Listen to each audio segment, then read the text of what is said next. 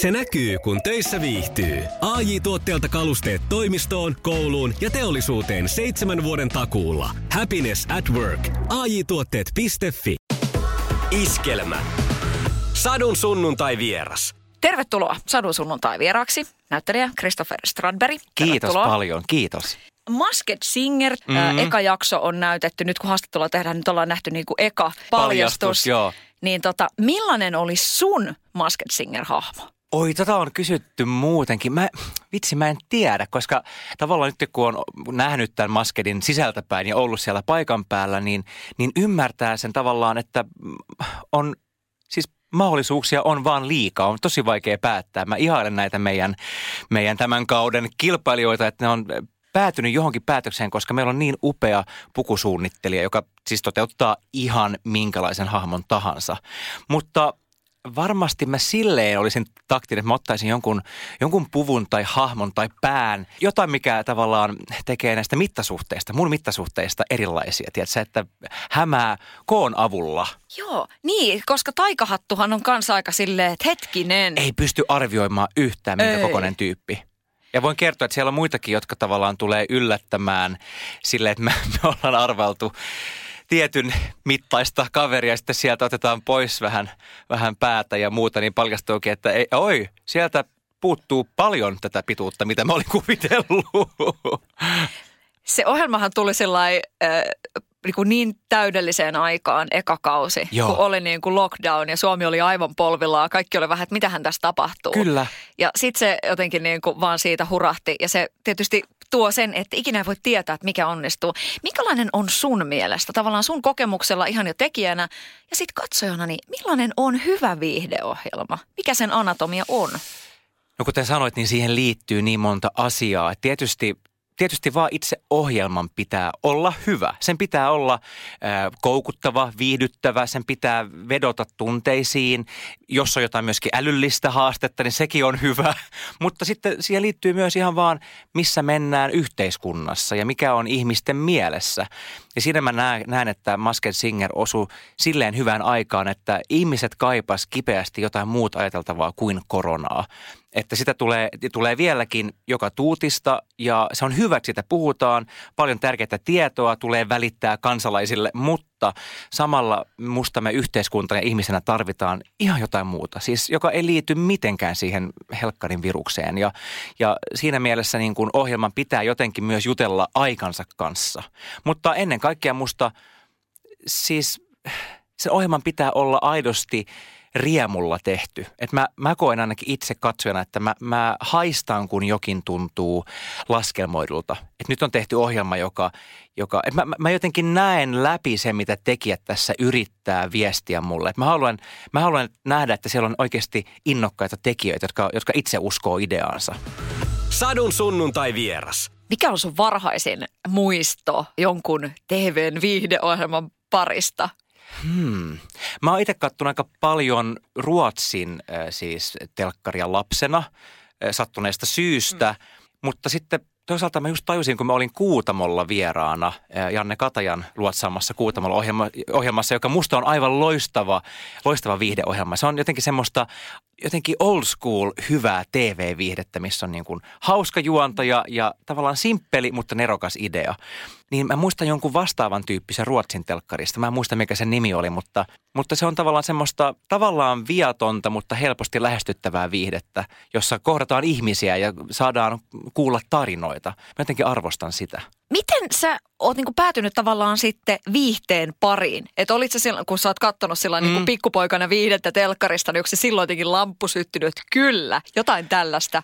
Vai onko se tullut niinku sit ajan myötä? Varmaan, varmaan toi on ollut osa sitä, mutta sitten tietysti mä, mä aloitin kesäteatterissa yhdeksänvuotiaana. Ja, ja tota, sitä mä sitten tein äh, varmaan kahdeksan, yhdeksän kesää ja, ja tavallaan silloin mä huomasin että, et, ja tajusin, että mun on pakko olla näyttelijä, että mä, mä voin niin hyvin tästä, tämä on mun paikka, mä, mä rakastan tätä, tätä hetkeä yleisön kanssa. Se oli, sekin oli vähän koukuttavaa ja, ja päätin varmaan 12-vuotiaana, että musta tulee näyttelijä. Ja, ja tavallaan siinä sitten se matka alkoi jo kesäteatterissa, mutta sitten johdatti mut teatterikorkeakouluun, mihin pääsin 18-vuotiaana. Ja, ja tavallaan aina mulle on kulkenut käsi kädessä komedia, viihde ja myöskin draama. Että mä, mä haluan tehdä niitä kaikkia mutta tässä on ehkä vähän joutunut myöskin valitsemaan, että keskittyy yhteen asiaan eikä tee kaikkia samaan aikaan. Niin jotenkin just nyt tämä viihde on ollut semmoinen, mikä kiinnostaa hirveästi eh, television tekeminen, koska on puhuttu niin kauan, että telkkari on kuollut, mutta eipä taida, eipä näytä olevan, eikä radiokaan.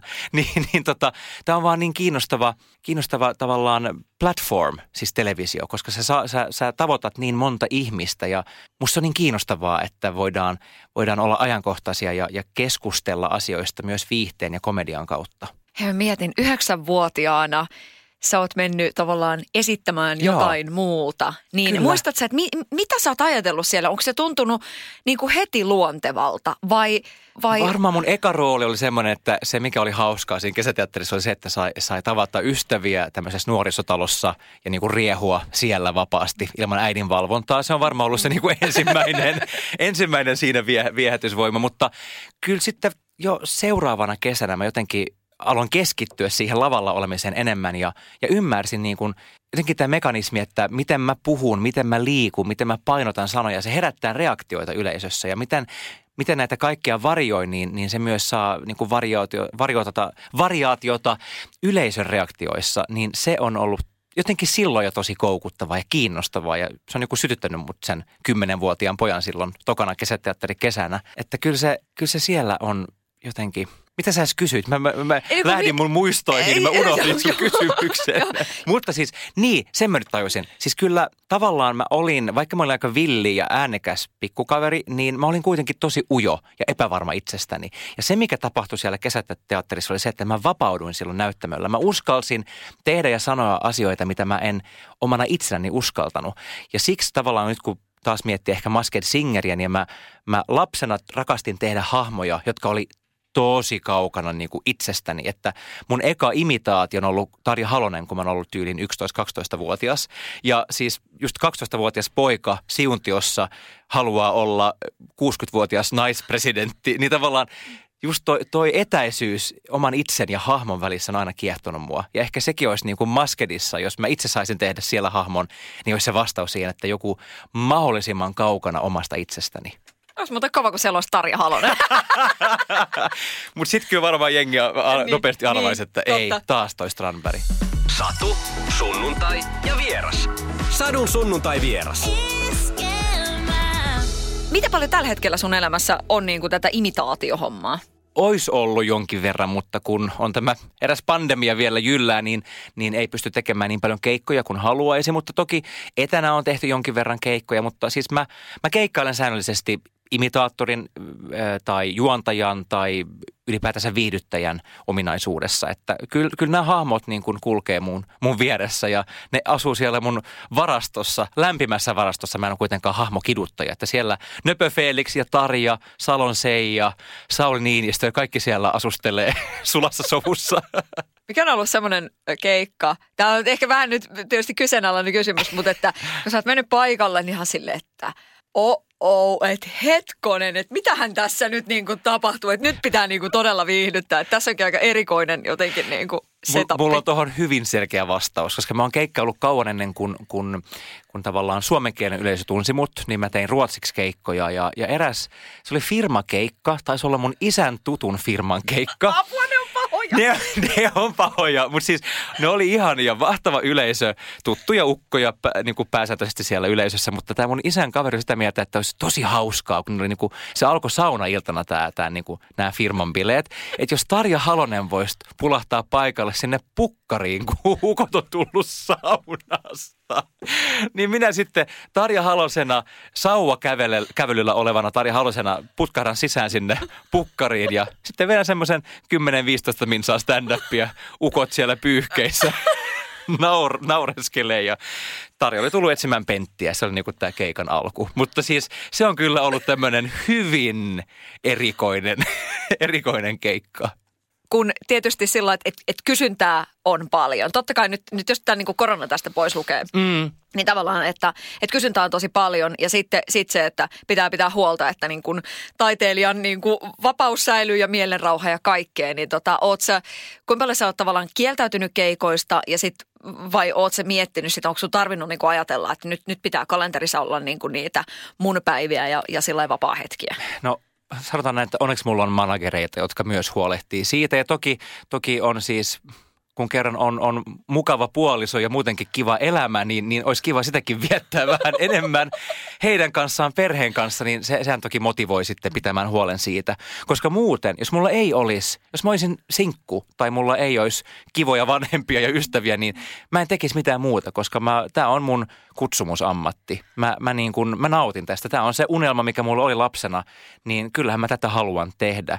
Ja mä oon myös huomannut sen, että en mä tarvii semmoista selkeää vapaa-ajan niin kuin harrastusta, koska tämä mun työ täyttää niin monta osa-aluetta ja tämä työ on kiinnostavaa ja monipuolista, niin, niin sen takia mä en, mä en koe, että mun tarvii ahtaa se kalenteri täyteen niin kuin golfia tai, tai muita, muita tämän, tämän tyyppisiä harrastuksia. Mm.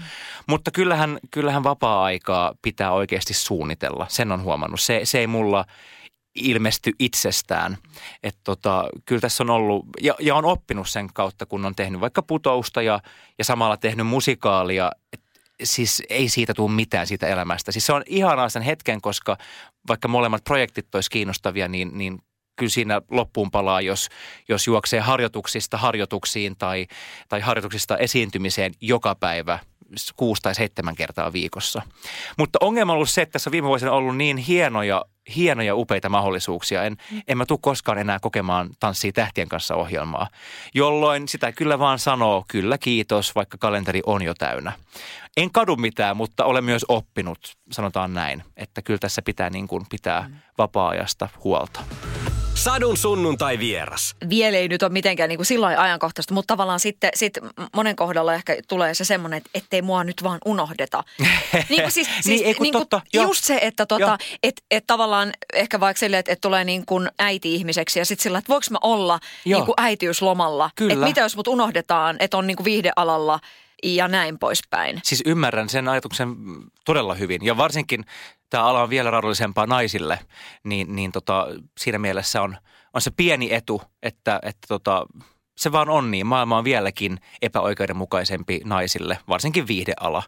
Mutta Ky- kyllä se ajatus on olemassa aina tietysti. Se niin kuin pimeänä hetkenä tulee se mieleen, että voi ei, että nyt mä oon, ja muutenkin mä en pidä itseni niin hirveän, mä en ole niin kuin se kuulein tai, tai the most hip 30-vuotias, mä, mä, kuten kuulee mun kielenkäytöstä, mä, mä oon tämmöinen henkinen eläkeläinen, mikä on myös voimavara monessa mielessä, mutta, mutta kyllä mä jotenkin, se on ehkä onni, että mä oon ponnahtanut niin sanotusti pinnalle vähän niin kuin lähempää kolmekymppistä kuin kaksikymppistä, koska mä oon kuitenkin saanut tehdä tämän alan parissa töitä. Mä oon ollut näyttelijänä teattereissa ja, ja tehnyt, tehnyt elokuvaa ja, ja sarjaa ja tehnyt myös medias, median parissa töissä. Mä oon juontanut aamuohjelmaa puolitoista vuotta. Mm. Et mä oon saanut kokea sen ennen kuin musta tuli tavallaan niin tunnettu kuin mä oon nyt. Ja se on musta ollut tosi hyvää mun henkiselle hyvinvoinnille, että on ehtinyt oikeasti saada kokemusta alasta ennen kuin tavallaan putouksen myötä alkaa tietty hullu mylly, jotka kestää sen muutaman vuoden. Mutta jotenkin mä oon onnekas siitä, että mulla on ihmisiä mun ympärillä, jotka kyllä pitää huolen siitä, että mun jalat pysyy visusti maassa, että tavallaan ne ne niin kuin korkeat, the highest highs. Miksi mä puhun englantia? Mä en tiedä. Mä kuulostan joltain TV-pastorilta, mutta tota... Hei, tulevaisuushan niin kuin tässä Tuleva, näköjään kato, laskeutuu. ei koskaan unohdeta. Mä ryhdyn sitten TV-pastoriksi tämän jälkeen. Joo, kyllä. mutta tavallaan, että ne, ne, niin kuin, ne upeimmat hetket niin, niin jaetaan niiden arkisten ihmisten kanssa tavallaan. Että ne, mä tiedän, että että ne, ne on mun vieressä silloin, kun menee loistavasti ja mu- mahtavasti, mutta ne on myös siinä, kun sitten on suvantoa, niin, niin tavallaan se kyllä auttaa, mä uskoisin, tässä, tällä alalla. Koska se, mä myös koen sen, ja ehkä Tanssi tähtien kanssa opetti myös sen tavallaan, kun mä sain jakaa sen matkan, eh, kokonaan sen matkan toisen ihmisen kanssa. Itse asiassa mä oon tämän jälkeen menossa tanssimaan Jutan kanssa. Meillä on jatkunut. Se on niin kuin mun harrastus nykyään tavallaan ja elämäntyyli sanotaan näin, että, että saan tanssia Jutta Henelyksen kanssa. Pelkää musikaalia siis, siis toisin sanoen. luksusta, luksusta. Mutta mä ymmärsin sinä matkana sen, että kuinka upeeta on, että joku tietää tasan tarkkaan, mitä se, se matka tarkoittaa. Että sä voit niin kuin harjoituksen ohella myös puhua jonkun kanssa kaikessa, kaikki, kaikki ne tunteet, kaikki ne kokemukset, niin kyllä se on mielettömän upeaa saada jakaa tuommoinen matka toisen ihmisen kanssa, joka ymmärtää täysin, mistä on kyse. Koska sun läheiset, vaikka ne on siinä vieressä koko ajan tukemassa sua, niin ei ne, ne ei kuitenkaan ole just ihan siinä sisäpuolella tavallaan. Se on vaikea selittää, mutta ne ei, ne ei koe sitä kehossaan sitä samaa matkaa, vaikka ne kuinka olisi mukana. Niin niin toi oli kyllä ainutlaatuisen upeata. Minkä myös kokee vaikka teatterissa, kun sulla on ensemble ja te koette sen koko matkan, harjoituskauden, kaiken yhdessä. Et joskus tämmöinen keikkailu ja vaikka juontajuus voi olla, tavallaan olla yksinäistä tietyllä tavalla, jolloin mä kyllä arvostan, että on sekä niitä, nekin on hienoja hetkiä, mutta että on myös tämmöisiä töitä, missä on työryhmä tai, tai pari. Mutta se on kyllä tärkeä se tuki sekä silloin, kun menee hyvin, että kun ei mene hyvin. Koska silloin, kun et mene hyvin, niin sun on pakko saada olla myös ihmisraato ja olla niin kuin, äh, äiti, olla hetken se pikkupoika, joka itkee noin. Se on tosi tärkeää ja mä, mä oon ikuisesti kyllä kiitollinen siitä, että mulla on Mä tiedän, että mulla on aina mahdollisuus soittaa kotiin sekä puolisolle että äidille, e, että nyt tota, sano jotain kivaa vaan. Että älä, älä niin kuin mitään älyllistä tai älä analysoi, vaan sano vaan, että sä oot hyvä ja paijaa mua hetken. Mulla oli vasta nimipäivät, niin sitten tulee sillä hyvää nimipäivää, rakas Satu, terveisin äippä ja isi. Se on niin kuin silleen, että, että se tulee joka vuosi. Joo.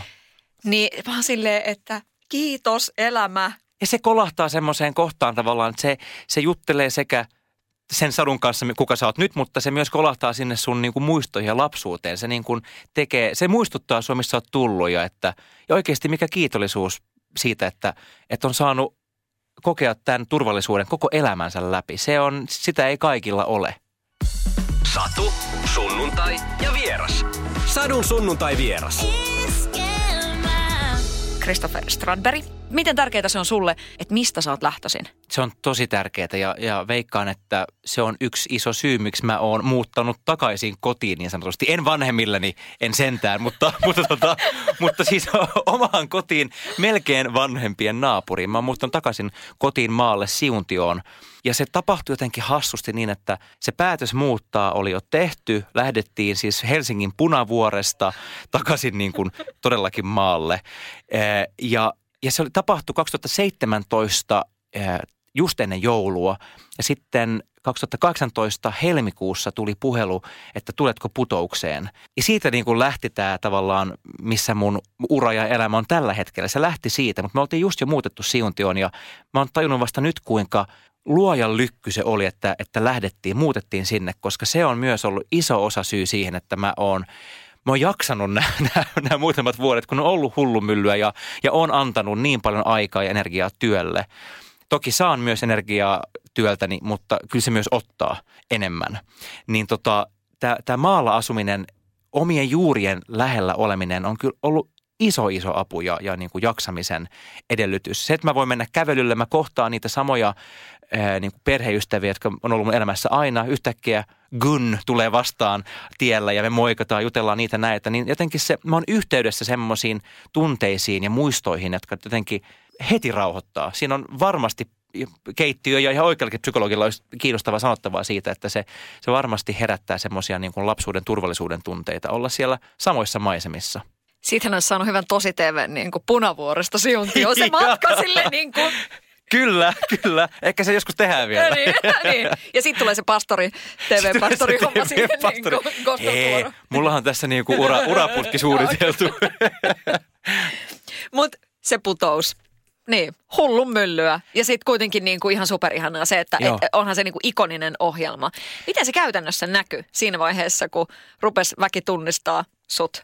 No siis ihan käytännössä se näkyy sille, että se Kirkkonummen Prisma, missä mä olin käynyt aina ennen silleen ihan vaan muina miehinä, niin, niin ekan putousjakson jälkeen mun, mun eka hahmo oli tämä Barbie de Voro, tämä rikollinen mummo, mm.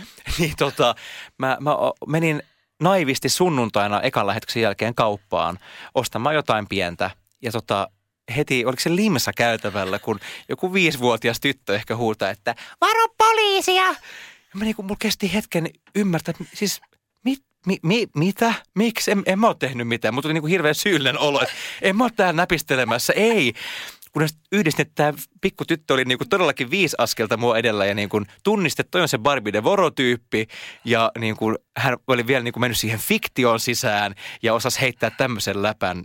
Siis nostan hattua tälle mimmille. Mutta se näkyy kyllä siinä heti, että että heti eka lähetyksen jälkeen. Ja sitten kassalla tultiin pyytämään nimmaria kuitille. Lapset seiso pilarin takana, ne uskaltanut tulla itse, niin äiti tuli hakemaan nimmaria. Siis se oli todella hämmentävää, mutta konkreettisesti kertoi siitä sen ohjelman läpilyönti niin kuin voimasta. Mä mietin, että kuinka paljon sun omaa isoäitiä on, on tässä niin kuin... ei, ei yhtään, ei yhtään. Ei, ei missään nimessä. siis mun mummi on ollut maailman, molemmat mummit. Mun tota, ison, isän äiti elää vielä, Jumala, onko se 97, siis todellinen rautalla nainen ehdottomasti, mutta Kumpikaan heistä kyllä ei ole näpistelijöitä. En, en ole kunniallisempia naisia koskaan tavannutkaan. Sadun sunnuntai vieras. Miten siihen sun mielestä voi vaikuttaa siihen, että julkisuutta tulee tuommoisen ohjelman myötä, että se tulee sellainen kuin vyöry, niin kuin tämä esimerkki Prisman limsahyllyltä on niin, kuin niin hyvä. Joo. Miten siihen voi vaikuttaa itse, että miten pitää vähän etäisyyttä ihmisiin ja mitä antaa, ettei tuu sitten ihan kusipään leimaa tai sitten ettei niin kuin revi itseään niin kuin heti sinne viiteen alttarille aivan kappaleiksi.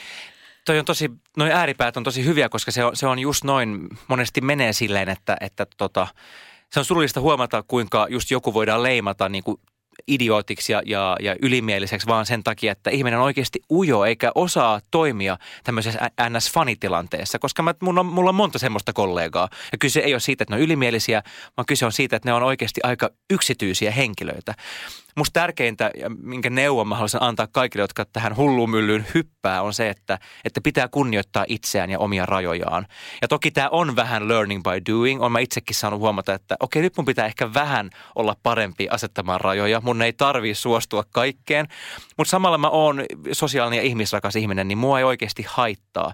Toki on tilanteita, kun tosiaankin kokee, että mä, oon niin kuin, mä näytän siis niin hirveältä, mä en haluaisi, että missä nimessä kukaan tunnistaa mua. Ja tietysti silloin joku tulee juttelemaan iloisesti ja ennen kaikkea silloin vaan häpeää itseään, mutta, mutta se on niin kuin mun ongelma. Mutta mä arvostan iloisia ihmisiä. Vaikea se on suuttua, jos, jos lapset tulee juttelemaan tai niin kuin ahdistua siitä, koska ennen kaikkea lapset on aina jotenkin rakkaudella ja ilolla lähestyy. Mutta tietysti se on tärkeää myös kunnioittaa itseään ja, ja muistaa, että mulla on oikeus sanoa, että anteeksi, nyt, nyt, nyt mä en pysty. Että nyt mun on saatava hoitaa nämä ostokset itse ja, ja, ja näin poispäin. Mutta kyllä se vaatii jonkin verran luonnetta silleen, koska kyllä tässä helposti lipsuu suuntaan tai toiseen, että, että menee niin kuin putkessa vaan kaikkien ohi tai sitten, että antaa vähän liikaakin. Missä vaiheessa se pitää tehdä se päätös, että nyt muista kunnioittaa itseäsi ja, ja niin kuin vetää ne omat rajat. Totta kai nyt ihmisellä pitää olla, olkoon se ammatti mikä tahansa, niin ihmisellä tällä pallolla niin on hyvä olla omat rajat niin kuin selvillä. Mutta tuossa tossa hommassa, että esimerkiksi jos mietit vaikkapa mm, opiskeluja, niin onko siellä esimerkiksi ollut puhetta mistään niin kuin julkisuudesta tai näin? No tosi vähän, varsinkin koulussa ja, ja ehkä jopa silleen, että – siellä on vähän semmoinen ajattelutapa, oli mun aikaan ainakin ruotsinkielisellä koulutuspuolella, että, että ei Suomessa ole mitään tähtikulttuuria ja, ja niin kuin, että näyttelijät ei ole julkkiksia. Ja, ja mä ymmärrän, niin kuin, mitä siinä haetaan takaa, koska ei harva, joka näyttelijäksi ryhtyy, haluaa olla julkis. Niin kuin, että se on, on toisia tapoja päästä julkiseksi, jos se on se, mitä sä haluat. Ei munkaan ikinä ollut mun tavallaan tähtäimessä se julkisuus, mutta mä oon ymmärtänyt, että jos tekee tiettyjä valintoja urallaan, niin, niin se tulee olemaan osa sitä jossain muodossa. Mutta mä, mä vieläkin niin kuin yritän – muistuttaa itseäni, että mulla on oikeus valita, kuinka paljon mä haluan olla julkisuudessa ja, ja, ja en. Ja musta on kiva tehdä tämän tyyppisiä haastatteluita, koska tämä on niin kuin hyvällä meiningillä ammattilaisen kanssa ja tässä ei olla niin kuin kaivamassa likaa tai lokaa, vaan tämä on, tässä puhutaan niin kuin työasioista ja vaihdetaan ajatuksia. Ja musta semmoinen julkisuus on, on kiinnostavaa ja kyllä mä arvostan mahdollisuutta vaikka olla – vaikuttamassa ja, ja, ja tavallaan varsinkin kun mä ajattelen nuoria, musta on tärkeää, että, että julkisuudessa on paletti erilaisia ihmisiä. Jos mä voin olla vaikuttamassa siihen, niin mä, mä teen sen mielelläni. Mutta se päätös pitää tehdä musta ennen kuin sanoo kyllä esimerkiksi putouksen kaltaiselle ohjelmalle. Pitää tietää, mihin on menossa, koska kuitenkaan sä et voi ennakoida tai tietää, mitä se putous sitten oikeasti on. Mutta sun pitää kyllä käydä se kela läpi, että että kun tähän ryhtyy, niin jos on yhtään seurannut ohjelmaa ja nähnyt, minkälainen vaikutus sillä on, minkälainen seuraajakunta ja katsojamäärä, niin, niin se julkisuus on vääjäämättä osa sitä ohjelmaa. Mutta sitten sun pitää ehdottomasti pidättää se oikeus valita, kuinka paljon sä haluat antaa, vaikka haastatteluita tai, tai näkyä. Mutta pieni osa, se on vaan osa sitä ohjelmaa. Sitä ei, sitä ei pysty välttämään. Niin, eikä vertaa siihen toiseen, joka tekee sitä samaa ohjelmaa. Että toi, toi pystyy antaa jotenkin enemmän – ja pitäisikö mun antaa samalla tavalla? Että tavallaan vähän niin kuin ehkä tämmöinenkin. No se, se on varmaan, kyllä se aina se, se paine varmaan on siinä ja, ja kun on jutellutkin ystävien ja kollegoiden kanssa, niin kyllä se aina, aina vähän on semmoinen, että pitäisikö munkin nyt sitten, että onko munkin pakko lähteä tekemään hirveästi somea ja näin. Ja, ja ehdottomasti ei. Musta niin kuin se, että tekee putousta, ei edellytä, että sä oot joku sometähti tai, tai että sun tarvii olla jokaisessa lehdessä ja niin kuin suostua jokaiseen haastattelupyyntöön, vaan oikeasti pitää, pitää pidättää se oikeus valita itse. Kunhan vaan tiedostaa sen, että varsinkin sen, että sä et voi valita, mitä susta kirjoitetaan niin kuin aina. Että ainahan sua ei pyydetä haastatteluun, vaan niistä niitä juttuja tehdään kuitenkin. Ja se on ehkä se, mikä on tärkeää tiedostaa. Että voi olla kirjoituksia ja ja varsinkin, että netissä tulee olemaan mielipiteitä. Älä etsi niitä, anna niiden olla siellä netin synkissä kulmissa. Sadun sunnuntai vieras. Mitäs toi niinku ura ehkä tuossa länsinaapurissa? Onko se ollut mm. niinku millä tavalla koskaan ajatuksissa sulla tai kenties onko sen eteen jotain tehty? On ollut ja siis mä tein, mä tein tota vuoden vaihtoa teatterikorkeakoulusta Tukholmassa ja Göteborissa ja rakastuin Göteborgiin. Göteborg on – se on niin kuin Ruotsin Helsinki. Tavallaan se on, se on Helsinki ilman kaikkea sitä, mistä mä en tykkää Helsingissä. Oh, yes. siis se on kooltaan vastaava meren äärellä vähän karheempi. Tukholma jotenkin mä, Tukholma on ihana paikka, mutta sitten Tukholma on myös jotenkin niin, niin kuninkaallinen pääkaupunki, että mä Tukholmassa mä koen itseni niin tuppukyläläiseksi Suomesta, mitä mä toisaalta oonkin. mutta, tota, mutta Göteborgiin mä tosiaan rakastuin, että se on kyllä semmoinen paikka, mihin mä haluan palata joskus. Mä tein siellä Göteborgin kaupunginteatterilla puoli vuotta asuin siellä ja teen vaihtoa. Ja sen jälkeen tietysti jäi kontaktit sinne ja, ja Tukholmassa oli tämmöinen improvisaatioteatteri, missä, missä mä oon keikkaillut aika paljonkin sen jälkeen. Niillä on tämmöinen Den improviserade Schlagerfestivalen, joka on siis improvisoitu musiikkikilpailu, täysin improvisoitu. Tämä vähän niin kuin Ruotsin Melodifestivalen Eurovision malliin todella hauska konsepti, siis niin, niin hauska. Sitä on tehty Tukholmankin kaupunginteatterilla muutaman kerran. Mahtava konsepti, sitä mä oon te- tehnyt muutaman kerran. Mutta mulle kävi ehkä niin, että mä, mä olin vähän semmoisessa tiehaarassa, että mitä mä nyt, mi, mitä mä nyt, mihin mä satsaan. Mä olin ollut Ydellä kolme vuotta, puolitoista vuotta radiojuontajana ja sitten puolitoista vuotta tämmöisenä somekonseptin luojana ja, ja esiintyjänä Ylellä. Niin mä, mä koen, että mä haluan takaisin esiintyjäksi. Ja mä olin just miettinyt, että pitäisikö mun nyt vaan satsata Ruotsiin, että olisiko se se väylä, koska hirveätä sanoa, mutta tämä Ankkalampi on vähän pieni. Mä, mä koin sen kyllä silleen, että musta, mua alkoi ehkä ahdistaa se, että mä, mä tunnen kaikki kollegat pian ja, ja yleisö on, on mahtava, mutta myöskin aika tuttu. Että mä kaipaan oikeasti vähän suurempia vesiä. Mä haluan haastetta. Ja silloin olin, piti päättää, että satsaanko suomeksi vai, vai ruotsiksi. Ja jos satsaa ruotsiksi, niin se on melkein mentävä länsinaapuriin. Ainakin niin kuin siinä mielessä, mitä mä halusin uralta ja, ja työelämältäni. Mutta sitten jotenkin vaan asiat tuppaa tapahtumaan ja tämä putous tuli vähän puun takaa. Ja sitten tuli myös Helsingin kaupunginteatterin Kinky Boots-musikaali eh, vähän puun takaa. Ja yhtäkkiä sitten hyppäsin molempiin ja tässä ollaan.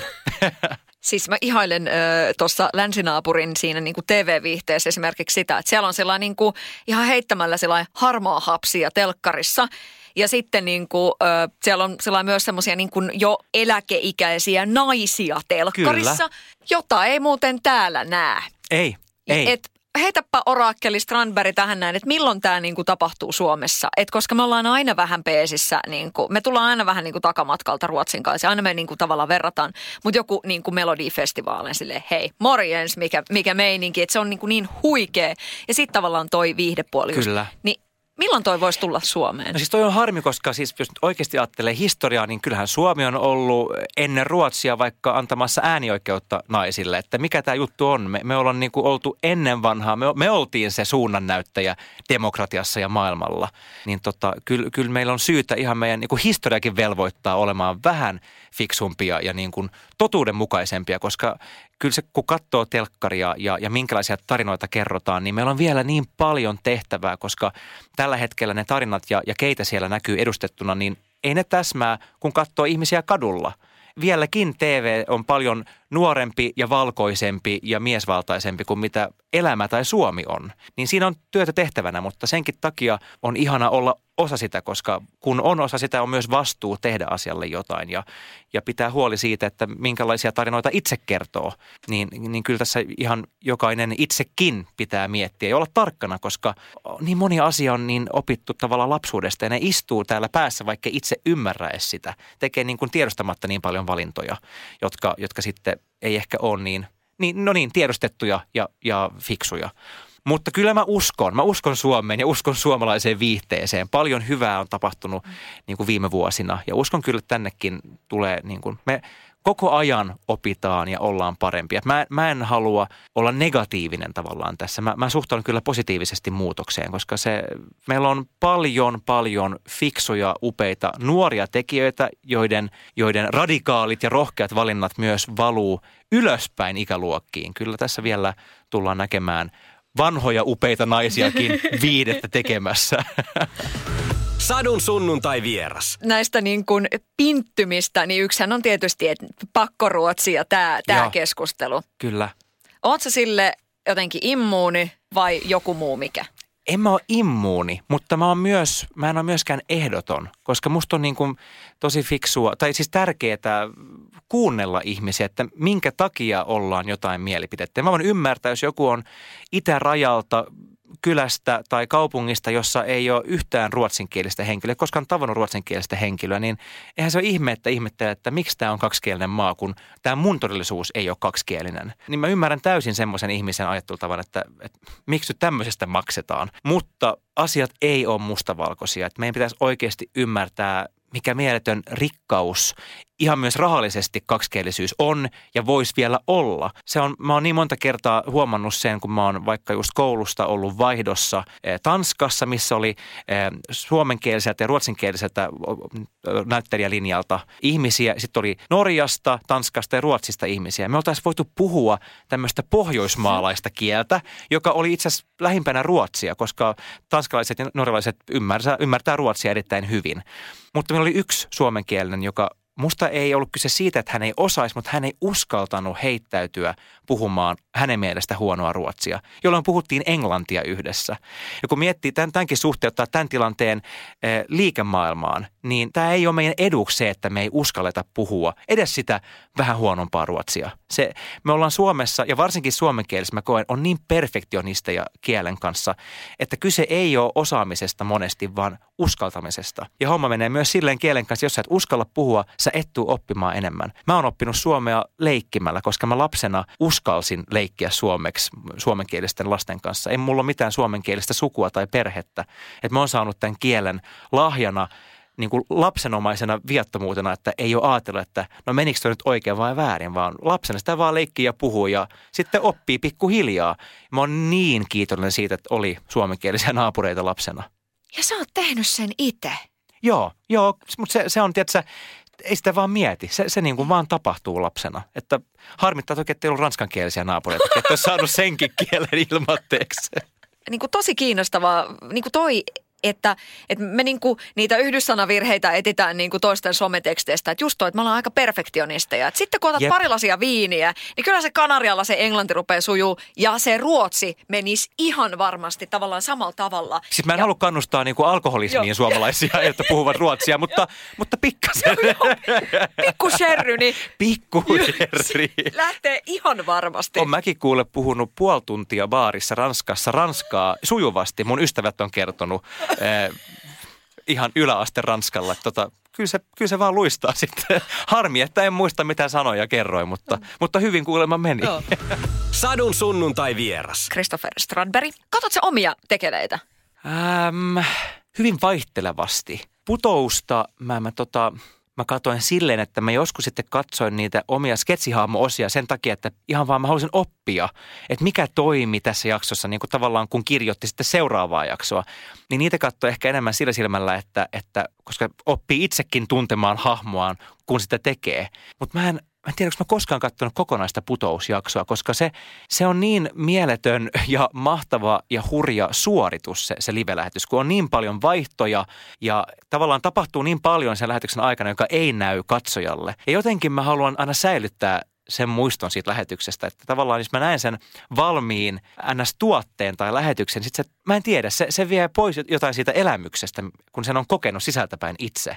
Niin mä en ole varmaan katsonut kokonaista putouslähetystä ikinä, koska se, se jotenkin, mä haluan säilyttää muistot niistä siitä tekemisestä kontra sitten tavallaan katsomisesta. Mutta TTK mä oon kyllä kattonut vähän silleen niin kuin narsistisen liikaakin, koska se on, ne on elämäni parhaita muistoja varmaan niin kuin tekijänä, ne, ne minuutti, puoli, kaksi minuuttia, mitä ne tanssit kestää. Koska mä en myöskään voi uskoa, että siinä on minä. Varsinkin nyt, kun mennyt vähän aikaa. Mä katson, kuka, kuka toi tyyppi on, joka vetää Jutta Helenjuksen kanssa. Ei toi voi olla minä. Ehkä vähän vaikuttaa myös se, että mun äiti katsoo niitä niin kuin varmaan viisi kertaa viikossa silleen. Ja laittaa viestiä, että taas mä kattelin ja kyllä ne oli hyviä, mikä on ihanaa, mutta vähän jotenkin meidän pitää päästä yli nyt tästä perheeltä, tästä, tästä kokemuksesta kyllä kohta. Hei, sun ja Matti Puron tanssi. Se oli... Se on, se on niin kuin kyllä henkilökohtaisesti tälleen niin kuin TTK-historian. Se on, se on mulle kyllä niin kuin kovin. Se on jännää, koska mä saan siitä vieläkin niin paljon palautetta. Just, just viime viikolla joku kirjoitti, että hei halusin vaan kirjoittaa että, kirjoittaa, että katsoin äsken taas Matin ja sun Pason ja ja varmasti katson sen joka viikko ainakin kerran. Että se, se antaa mulle niin paljon voimaa. Joku rouva kirjoitti mulle Oulusta. Ja se oli musta vaan niin, se on niin hienoa. Se on jotenkin upea, koska mä ymmärrän, ymmärrän siinä myös sen, että siinä on kyse jostain suuremmasta kuin siitä siitä niin kuin vaan mun ja Matin tanssista. Se osui myös johonkin semmoiseen hermoon ajassa ja Suomessa. Se, siihen liittyy jotenkin kaikki, se biisi, se, että nämä parit arvottiin ja se oli aidosti arvottu, että minä ja Matti tehdään se. Jotenkin siinä vaan kolahti kaikki ja se, se oli itselle kyllä todella, todella voimaannuttava tunne. Mulla menee vieläkin kylmät väreet, kun mä, kun mä katson sitä, musta semmoisen kohdan, koska mä olin itse suunnitellut nämä, niin kuin tämän valotilanteen. Matti antoi mulle vapaat kädet siihen, että mä halusin, että se alkaa tosi tummana, ihan myös valojan puolesta. Se on niin kuin sinistä jäätä ympäri lavaa ja, ja siinä screenillä. Ja sitten kun musiikki muuttuu, niin sitten niin kuin tavallaan aurinko pilkistää ja se valo, valo tulee läpi. Meillä oli koreossa semmoinen upea hyppy, ja mä muistan, että mä kuulin, kun yleisö niin kuin – jotenkin hengähti ja, ja vaan niin kuin huusi ihastustaan siinä hetkessä. Ja mä, ja mä muistan sen, että mä kuulin sen myös siihen esiintymiseen, koska yleensä on niin keskittynyt ja tavallaan unohtaa sen yleisön studiossa. Mutta sinä kertana se oli jotenkin niin upea, voimaannuttava hetki, se hyppy, se valonmuutos ja yleisön reaktio, että sen, sen mä muistan. Se tuli jotenkin läpi. Niin se, se oli monella tavalla todella voimannuttava kokemus. Se, että, että miesparin tanssi ää, sai tämmöisen vastaanoton ja tavallaan, että kyse ei edes ollut siitä, että oli kaksi miestä, vaan että oli upea ja tärkeä kohtaaminen. Että niin kuin aika vähän on korostettu sitä, vaikka kyse on juuri siitä, että se on kaksi miestä, mutta onko mä nyt niin kuin epäselkeä? Mä yritän niin kuin jotenkin selittää sitä, että musta oli ihanaa, että meidät nähtiin kahtena ihmisenä, eikä välttämättä kahtena miehenä siinä. Ja musta se oli siinä radikaalia. Niin, tavallaan se, se sukupuoli siinä niin kuin neutralisoitui. Niin. Ihan, ihan ehdottomasti. Joo, mm. ja musta se, että tässä nähtiin tarina ja radikaalia oli se, että se oli kaksi miestä, mutta samalla pystyttiin katsomaan sitä kahden henkilön, kahden olennon tarinaa siinä hetkessä. Ja se, se on musta radikaalimpaa, koska me, me ei myöskään haluttu korostaa, että no niin, nyt tulee tämä kahden miehen tanssi, vaan me haluttiin vaan kertoa just tämä tanssin tarina. Kuinka paljon sulla on luvattu rahaa, että teette sen uudestaan? Vielä ei ole tullut rahaa tarjouksia. Eikö? Että siitä vaan seteliä pöytään. Mutta ei, mutta siis kyllähän me, me ehdittiin Jutan kanssa tehdä yksi keikka tota, TTKn jälkeen, kunnes sitten pandemia sulki, sulki ne, sen mahdollisuuden. Mutta Jutan kanssa ollaan jatkettu tanssia ja, ja siis missä nimessään sulje pois mahdollisuutta joskus tehdä tanssia, tanssiteosta. Että kyllä se on olemassa niin kuin unelmana ja ajatuksena joskus, että ken tietää, mitä, mihin tämä vielä voi johtaa, koska senkin tiedostaa, että se on niin suuri luksus, että on saanut tanssia niin kuin tämän tasoisten tanssijoiden kanssa. Ja kaikki se oppi, mikä ne on, minkä ne on antanut mulle ja meille tähtioppilaille, niin, niin ei sitä voi heittää hukkaan. Se on, se on mielettömän arvokasta tietotaitoa, minkä on saanut ilmaiseksi. Se olisi haaskausta. Niin olisi, niin olisi. Jo se fyysinen puoli, mutta sitten se, se henkinen puoli, että kun pystyy tolla tavalla ilmaisemaan itseään. Kyllä. Saa vähän niin kuin Ja siis mä, mä jotenkin tajusin nyt, kun mä oon kattonut TTKta tietysti silmä kovalla joka, joka sunnuntai, niin miten mä kaipaan niin paljon sitä mun ja Jutan tekemistä. Se oli jotenkin niin hieno, kun kohtaa tuommoisen ihmisen ja, ja taiteilijan ja, ja parin ja ystävän, joka ymmärtää sua niin hyvin sekä ihmisenä että taiteilijana tavallaan, että me, voidaan jakaa se visio, että että joo, että tätä me haetaan, tästä musta tämä biisi kertoo ja, ja tämän tyyppistä tarinaa mä olin ajatellut ja joo ja tämmöiset värit ja tämmöiset vaatteet sopi siihen, niin kuin sitä yhdessä tekemistä ja se, että ollaan samalla sivulla. Mutta samalla, kun mä katson TTKta, mä oon silleen, että herra Jumala, mä en ikinä enää jaksaisi lähteä tuohon, koska sitten kun pääsee vauhtiin, se vaan niin kuin menee omalla painollaan, vaikka se on rankkaa ja kivuliastakin, mutta se on, se on kyllä, siis se on niin semmoinen rupeama, että se vaatii kyllä, nyt kun tietää, miten paljon työtä se on, niin ei noin vaan lähtisi uudestaan semmoiseen projektiin, joka ehkä, ehkä kestää sen 10 14 viikkoa sun elämästä ja se on niin fyysisesti ja myös henkisesti vaativaa, että se, se jos olisin tiennyt, niin mä, mä en tiedä, miten mä olisin suhtautunut tähän matkaan. Toki kun tietää, mitä siinä kävi, niin helposti hyppäisi uudestaan, mutta, mutta vitsi se on kyllä. Se on kovaa työtä. Mä niin nostan hattua noille, varsinkin noille siis opettajille, koska nehän siinä vetää niin kuin tuplalastia tavallaan. Suunnittelee koreot, tukee ja esiintyy itsekin – toihan on niin kuin hienosti sanottu, että tavallaan että, että löytää semmoisen ihmisen, jonka kanssa vähän niin kuin, että näette sen saman mielikuvan päässä ne samaan Joo. aikaan. Silleen, että okei, Joo. että sehän on ihan niin kuin maagista. On, ja se meni ihan siis sairaalle tasolle niin kuin viikkojen jälkeen, koska se, se telepatia, että koht, me ei tarvittu kieltä enää, tai siis se ei ollut kieltä, vaan se oli niin kuin ää, äänätykset, ää, mm, ää, ja toinen ymmärsi just mitä sä tarkoitit.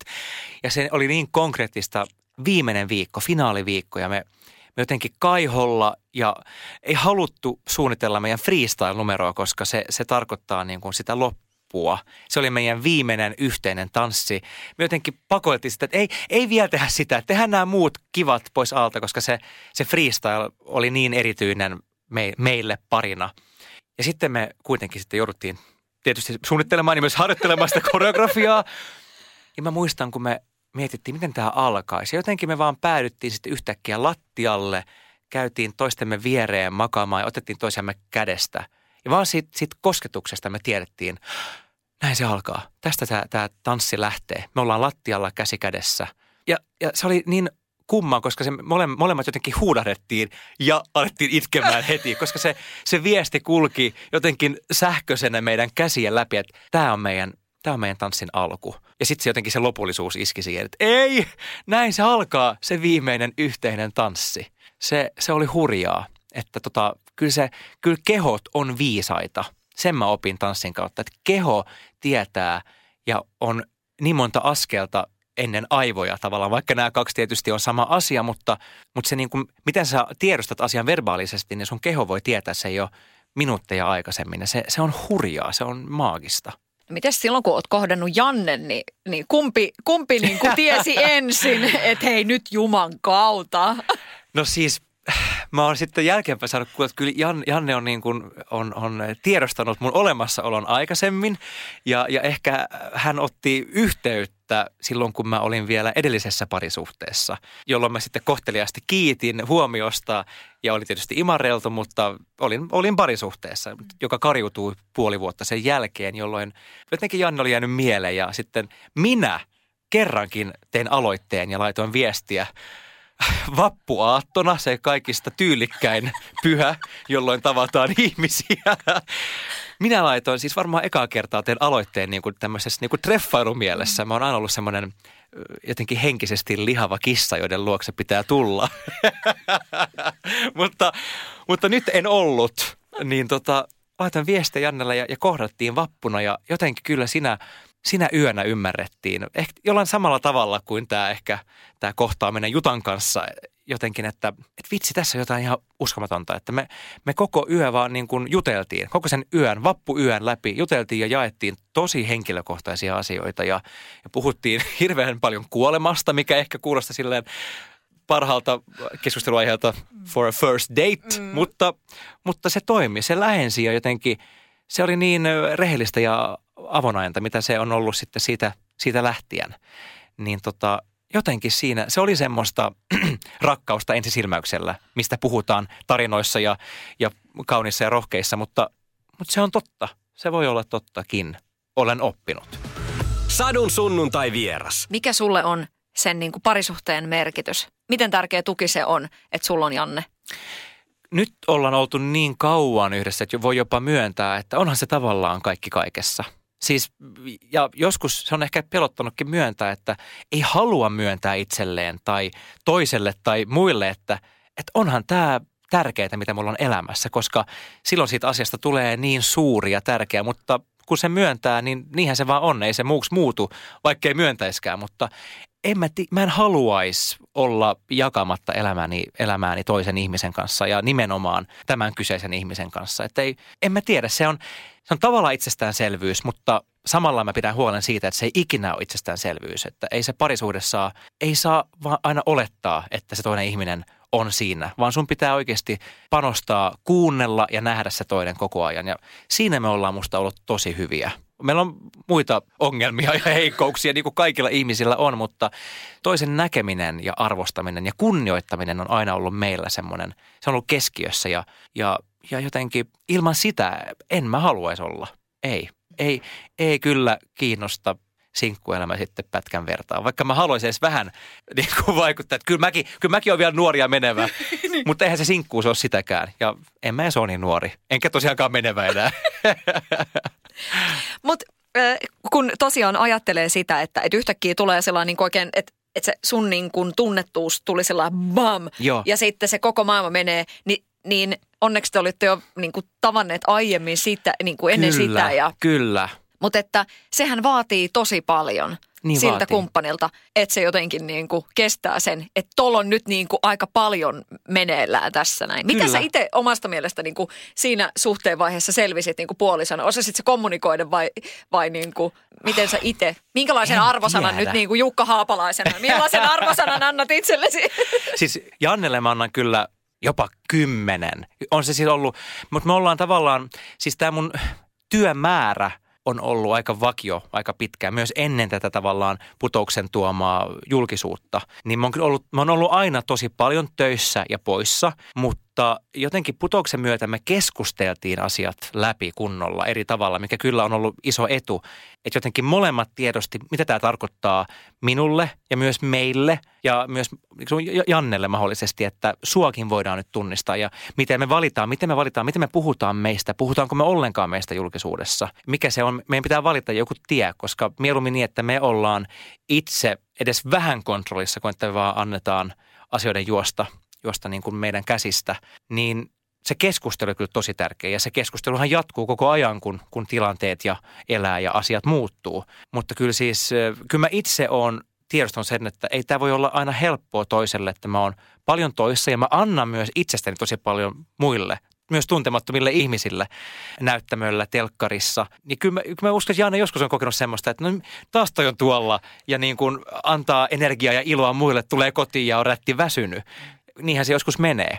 Mutta jotenkin me ollaan silleen terveellisesti, me jutellaan molempien töistä, mutta sitten myös jätetään ne. Että Janne on kiinnostunut ja tukee mua mun työssä, mutta hän myöskin, tai pidetään myöskin huolta siitä, että mistä me puhutaan ei ole vaan mun töistä ja mun asioista, vaan meillä on omia ja yhteisiä juttuja, jotka ei liity työhön tai, tai julkisuuteen ja se on musta tärkeää. Se jossain haastattelussa sanoit, että tuot sä edes esille sitä, että mitäs jos pysyisi kaapissa? Tavallaan, että mitä siinä niin kuin, mitään sellaista. Mitäs nyt Kyllä. 2020 tässä hetkessä? Mitä sä sanoisit sille kaverille, joka pohti tuommoisia asioita silloin niin kuin joitain vuosia sitten?